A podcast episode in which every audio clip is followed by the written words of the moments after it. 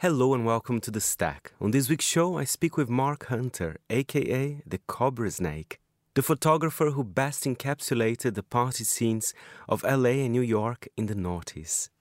Plus, we look at Hong Kong's media scene with Monocle's Naomi Xu Elegant. And finally, foreign correspondent and author Nick Bryant. Enjoy the show.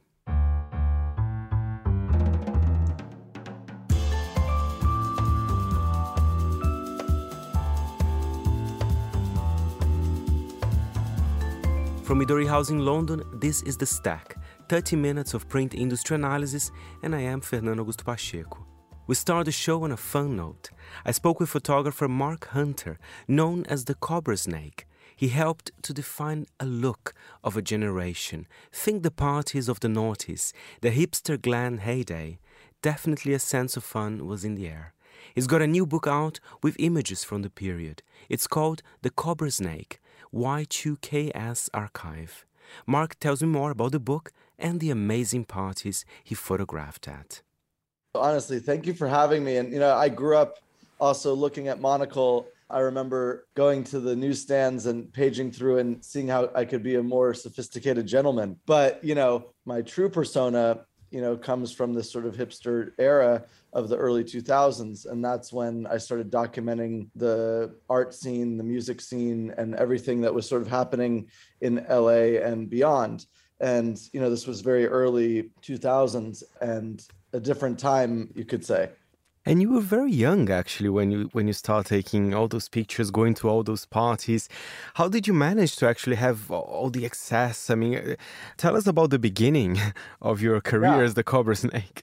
Yeah, totally. I mean, so when I first started, I, I was a true fan of this world, and so if a band was playing, I would go and purchase the ticket, and I would wait in line like everybody else to go see the artist play. The thing is, I would sneak the camera in and that was sort of my my secret weapon. And so some of those early shows, like the Yeahs and Kings of Leon, they're playing in rooms that you couldn't imagine, so small, a couple hundred people max, and the energy is just alive. And so bringing the camera in and not only shooting the band but turning around and shooting the crowd is sort of what set me apart from everything. And the fact that you could go online the next day and sort of relive those moments was a very sort of early idea of like what we have as social media now. And there was a sense of fun as well. Maybe it's the way you photograph people. Do you because i don't think you kind of tell okay you have to pose this way. I think it's fairly spontaneous. Is that your style right? Yeah totally. It's a very candid energy that i like to capture. And the thing is that again nothing is very contrived. I'm just sort of a, a photojournalist documenting what I see. And one of my favorite pictures, and, and again, and, and that's the sense of fun I find. That I think it's a Louis Vuitton bag full of kind of sugar-free Red Bull. I don't know why this. it, I, I thought it was a brilliant photo, actually.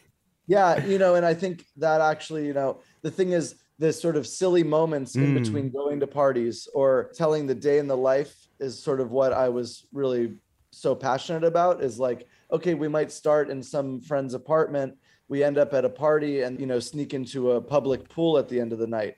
And so you're seeing that whole story arc and obviously red bull was a huge sort of conduit to the party. And so you couldn't go anywhere without some red bulls in your bag and Mark, your book as well, it's almost a study of celebrity as well, because it's so interesting to see a picture of, you know, Lady Gaga having fun. I mean, I say Lady Gaga, there's Katy Perry, Amanda Lepore, Peaches, which I love. You know, it's quite hard. I don't see it today, or maybe I'm wrong. Maybe I'm not reading the right places, but they were quite relaxed and not caring perhaps what other people would think of them. Yeah, no, I mean, I think with those early images of these superstars, you really get their true persona. And it also like sort of should trigger something in your mind if you were around at this time because you can think oh man i remember i saw those like photos similar to what mark might have shot but on tmz or on you know these sort of trashy celebrity blogs. And here you're seeing such a more intimate moment where they're connected with me and the, and sort of our situation. Tell us about what do you I, I don't know, I have a feeling that some of the aesthetic that we can see in your book is kind of coming back. People, there's a little bit of a rejection of this, uh, you know, perfection on Instagram. Do you see that? And you see that with positive eyes as well? Yeah, I'm a huge supporter of that. You know, it's been coined like the indie sleaze movement. There's this idea that what was happening in the 2000s, let's celebrate that. And that was everyone is beautiful. Size, shape, you know, it didn't matter. You could be a little bit sweaty, you could be a little bit messy, and that was cool. Like the thing is, we've gotten so wrapped up in in our image and sort of controlling our image and you know editing our images and manipulating things. What happened to us? 10 years ago we didn't think like this. So i really support that. You know stuff like the american apparel aesthetic it was a simpler time. And i think a more sort of inviting energy do you still take pictures like this i mean i know you're involved in all sorts of projects which i would like to find out a bit more but i mean are you still a photographer at heart yeah, yeah. I've actually been re-inspired by the the new generation and I've been out a lot more shooting in New York City, parties in Los Angeles, hoping to travel internationally again soon. Just it's been a little bit tricky. But yeah, I mean the party's back and there's a whole new what I say like there's a whole new gen now that we're going to look back at the photos that I document and stuff that's on social media and in 10 years from now be like wow, that was crazy. And so I'm here supporting it and I want to see how we can sort of evolve and grow the culture. Yeah, that's nice that you're talking about also this new generation. Because I was going to ask what was the, the best part you've ever been that perhaps have been documented in the book. Could be a recent one, perhaps. Maybe it's not uh, necessarily from 10, 20 years ago. That's a tough one. But, you know, like truly what I think about the best, or, you know, when there's all those sort of like top 10 lists, is more I'm like, let's make the best party. And so when everyone regrets, oh, I wasn't around in the early 2000s, I'm like, well, you're around now. So there's no better time than now. And truly, I'm seeing that happening and that energy is coming back, you know, with some of these late night raves, warehouse parties, art shows. There is a sort of a new guard that's taking over and carrying the torch. And Mark, I love a physical object, so I'm very happy that I have all your images in this wonderful book as well. But at the time, where could people could see your pictures? It was uh, via your website right? The Cobrasnake. But were any publications also interested perhaps to print some of your pictures? What was your connection with them or was just exclusively on your website? Yeah well i owe my success to the internet. The fact that I was able to upload hundreds and hundreds of photos that spread, you know, worldwide, thank you, the internet. But my true passion was with with traditional print media. That's how, you know, I grew up looking at magazines, you know, watching television. And the thing is, the internet was a new concept. One of the main sort of early accomplishments I had was that the LA Weekly, which is like the local newspaper that would have all the arts and culture information ended up hiring me to have a column. And so I went from figuring out what parties to go to in the LA Weekly to then shooting for them and having a weekly column. So print has always been very exciting for me. I think it's again something that has a different feel and intention. And it's already exciting with this book. It's with Rizzoli, the distribution's insane. And so it's all over the world. And I'm getting people DMing me that they got a copy in Tokyo or in Lisbon or Greece or like all these uh, places around the world are now having uh, you know the copies of the book. And I mean, we spoke about the positive side, you know, this candidness of your photography. But what about were there moments where you were a little bit worried, or perhaps someone didn't actually like the picture? Were there any situations like this, or they say, "Oh, please, can you remove the picture from your website"? Have you ever encountered that? Yeah, uh, you know, again, a lot of the time I don't even know the full story behind you know people's interactions. And so you know there might be a, a, couple making out and i'll get an email the next saying oh that's not actually my girlfriend. But how would i know? You know so again i i oblige all you know i i don't mind removing any photos because again i think it's it's nice to celebrate this time. My lens is there to to celebrate and capture things and not make things look bad besides the, the website Cobrasnake, what, what other projects are, are, you involved? I know you've worked even with fitness for a while, right? Yeah, T- tell us yeah, a bit yeah. more. Tell us a bit more. Yeah, totally. You know, after, you know, many, many years of living in the nightclub, I realized, you know, I got to sort of see what's going on in the day. And that's where I fell in love with hiking and being outside and running. And started Cobra Fitness Club, which I was sort of like the hipster Richard Simmons, you know, sort of inspiring people that might not have traditionally worked out to to get outside to be in nature to get sweaty and create sort of that party energy on the top of a mountain. Besides that you know i was running a pretty successful vintage store for many years selling you know the nostalgia that i grew up on and also have sort of like moved into the ideas of working on some sort of documentary projects and maybe even a tv show if if things go well so really excited to sort of see how this 2.0 version of myself can take on the world. Oh, that's fantastic. Mark, listen, a pleasure talking to you and congratulations on the book as well. It's really, really nice. Kind of almost, I felt a little bit nostalgic as well. So it's, it's Oh, thank you. Yeah, no, I hope everyone can check out the book. And, you know, I hope to be back in the UK soon to uh, do some kind of book signing and enjoy the rest of the summer and, you know, keep partying.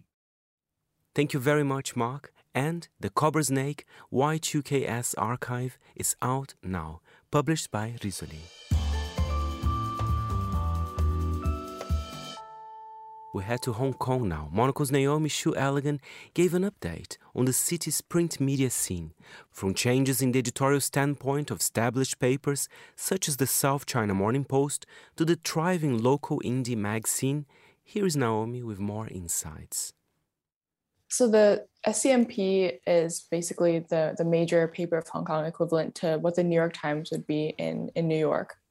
And it's an English language paper, uh, super high quality. It was kind of, you know, chugging along for many decades. And then in 2015, the Chinese tech company Alibaba bought it, put in a lot of injections of money, and that helped them really expand to new publications, hire a lot more reporters and new bureaus, and be really ambitious in their coverage. So it kind of had this really great growth period during the 2019 protests, which obviously were very turbulent across the city, SCMP had loads and loads of reporters on the ground, really good coverage. But then a couple months into the protests, as things started to kind of get more intense and more serious, sometimes you would open the print paper and see this almost very erratic coverage where the first couple of graphs and the headline would be kind of very anti-protest, calling them radicals and talking about them destroying things and, and vandalizing things. But then the later paragraphs, maybe not on the front page, would describe them as protesters and speak more even handedly. And I think through that almost bipolar difference between that thing, you could see the conflict between editors who had maybe more pressure politically and the reporters on the ground. And that was when things started to change. That's really interesting because it's such a respected paper. So I guess, you know, even perhaps for readers, it might be a little bit confusing, like yourself. Yeah, definitely. And I think over time it became more pronounced as well. Online, especially because you can update the online articles, things would people would notice little changes. And I think especially with the implementation of the national security law in 2020, which made a lot of dissent much more criminalized, newspapers in general and media in general became much more cautious and much more wary of potentially uh, violating this very broad law, which obviously had a lot of knock on effects for, for press. And Naomi, at the same time, I know that Hong Kong had quite, uh, you know, an exciting and vibrant uh, newspaper scene or tabloid. There were a lot of newsstands. Did that change as well uh, in recent years? It has, yeah. It's changed a lot since the protests and the and the law that I just mentioned. So, Hong Kong still has. If you walk around the streets, there's you know these little colorful newsstands everywhere with a lot of international magazines and papers, a lot of local papers, and it's just a very signature kind of visual feature of the streets but there's been a lot of crackdowns on the press, many local online sites, but also print. The most prominent example would be Apple Daily, which is a Hong Kong tabloid. It was started by Jimmy Lai, a very kind of colorful tycoon and public figure. He made his fortune with the Giordano clothing company, and then he started uh, various media empire. And Apple Daily was kind of the the signature. So it's a very colorful, lots of graphics paper. There's a big apple with a bite out of it as the logo which is kind of a tongue in cheek, or maybe not so tongue in cheek, because he is very religious, but it's a reference to Adam and Eve. Jimmy once said, if Eve hadn't bitten the forbidden fruit, there would be no sin, no right and wrong, and of course there would be no news, which I just think is such a funny quote and really encapsulates the style of Apple Daily, which was, you know, kind of half very gossipy tabloid and half really hard-hitting journalism that wasn't afraid to go after tycoons and government figures, which even before the protest was was pretty rare. And of course, in 2021, or before that, but mostly in 2021, it started going downhill. The assets were frozen. There were a lot of arrests. Jimmy Lai's uh, in prison now, as are a lot of other journalists were arrested for Apple Daily. And eventually the police raided it, and now it's shut down. And that was a really sad day, I think, for press in Hong Kong. On the last, the day of the last publication, there were huge queues everywhere for people trying to buy the last issue. Oh, that's quite sad in a way as well. I didn't know much about Apple Daily, but yeah, quite sad how can it change so quickly as well, right? But I want to talk to you also about uh, magazines. I, I, know you you love independent magazines. You've done a few interviews here for the Stack in the past. How, how is that independent scene going? Perhaps they're not so political, so maybe they're not as affected. Yeah, definitely. the The independent print scene is still, I think, very strong in Hong Kong, as you said not really so much on the political or quote unquote sensitive issues side, but there's really, really great publications. Um, there's Manifesto Magazine, which is a local fashion magazine. Um, it does all of its own editorials, so with photography, and they put a lot of effort into like the glossy look, like these beautiful spreads. It's very big about the size of our own Konfekt magazine, and it has a global outlook with a local uh, root, which is really nice. And then there's also Being Hong Kong, which I actually uh, interviewed the founders for an earlier episode of The Stack, which is another really collectible. I think it's quarterly, if I remember correctly. So they spend a lot of time on each issue and they all have a theme. So there's like food theme or Lantau theme, which is a big island in Hong Kong, but it's always something about Hong Kong. And they put a lot of time into the types of paper. Uh, for one, they had this fold out rice paper, like calligraphy thing and a lot of really beautiful photographs, a lot of contributions from artists and local writers. And um, I think it really shows how the, the print media is still thriving despite all these challenges. And just out of curiosity, finally, perhaps, what about the, the kind of the international glitzy titles? I know, you know, I think Vogue, Tatler, they all have a Hong Kong edition. Are they quite popular? I mean, and, and are, do they represent perhaps society in Hong Kong in general, or they're quite generic in a way? I think they definitely are pretty popular. Hong Kong obviously has these kind of dual sides of, you know, the protest, pro democracy, which has been in the news a lot, um, very intense side. And then there's also, you know, it's a very rich city. There's a lot of money floating around, a lot of appetite for luxury goods and watches. And that's why there's a, yeah, there's a Tatler, there's a Vogue, and there's a Madame Figaro, which both of the last two were launched, I think, in 2019, actually they're I think pretty classic versions of, of those titles, but there is definitely a lot of uh, Hong Kong specificity, especially with Tatler, which is very very widely read and almost like a meme in, in how culturally relevant it is in, in the city. Thank you very much as always, Naomi. Finally, on the show, we speak with Nick Bryant, former BBC New York correspondent. He just released a new book called When America Stopped Being Great A History of the Present. Andrew Mueller spoke to Nick and began by asking how deep he thinks Donald Trump's legal troubles are this time around. Look, he is in a lot of legal jeopardy, that's for sure. I don't think the Attorney General Merrick Garland would have signed off on FBI raid of Mar-a-Lago, his Floridian mansion, if it wasn't really serious and there was the possibility of a prosecution in the offing. And of course, we've had the overwhelming evidence of his insurrectionary criminality, if you like, ahead of January the 6th, the storming of the Capitol in the January the 6th hearings. They, like a trial, really, have laid out the case against Donald Trump.